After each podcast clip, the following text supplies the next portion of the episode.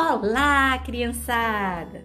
Eu me chamo Ereni, sou uma criança grande, nordestina, amante de nossa rica cultura. Sou cordelista. Comecei a gostar de cordel ainda pequena e já recitava cordel aos nove anos de idade. Cordel é coisa singela, poesia bem divertida. O cordel tem tradição, é cultura que dá vida para a imaginação, como música é então para ser ouvida e sentida. Vamos agora embarcar nessa incrível aventura, conhecer muitas histórias e também nossa cultura, pois cordel é saboroso, doce feito rapadura.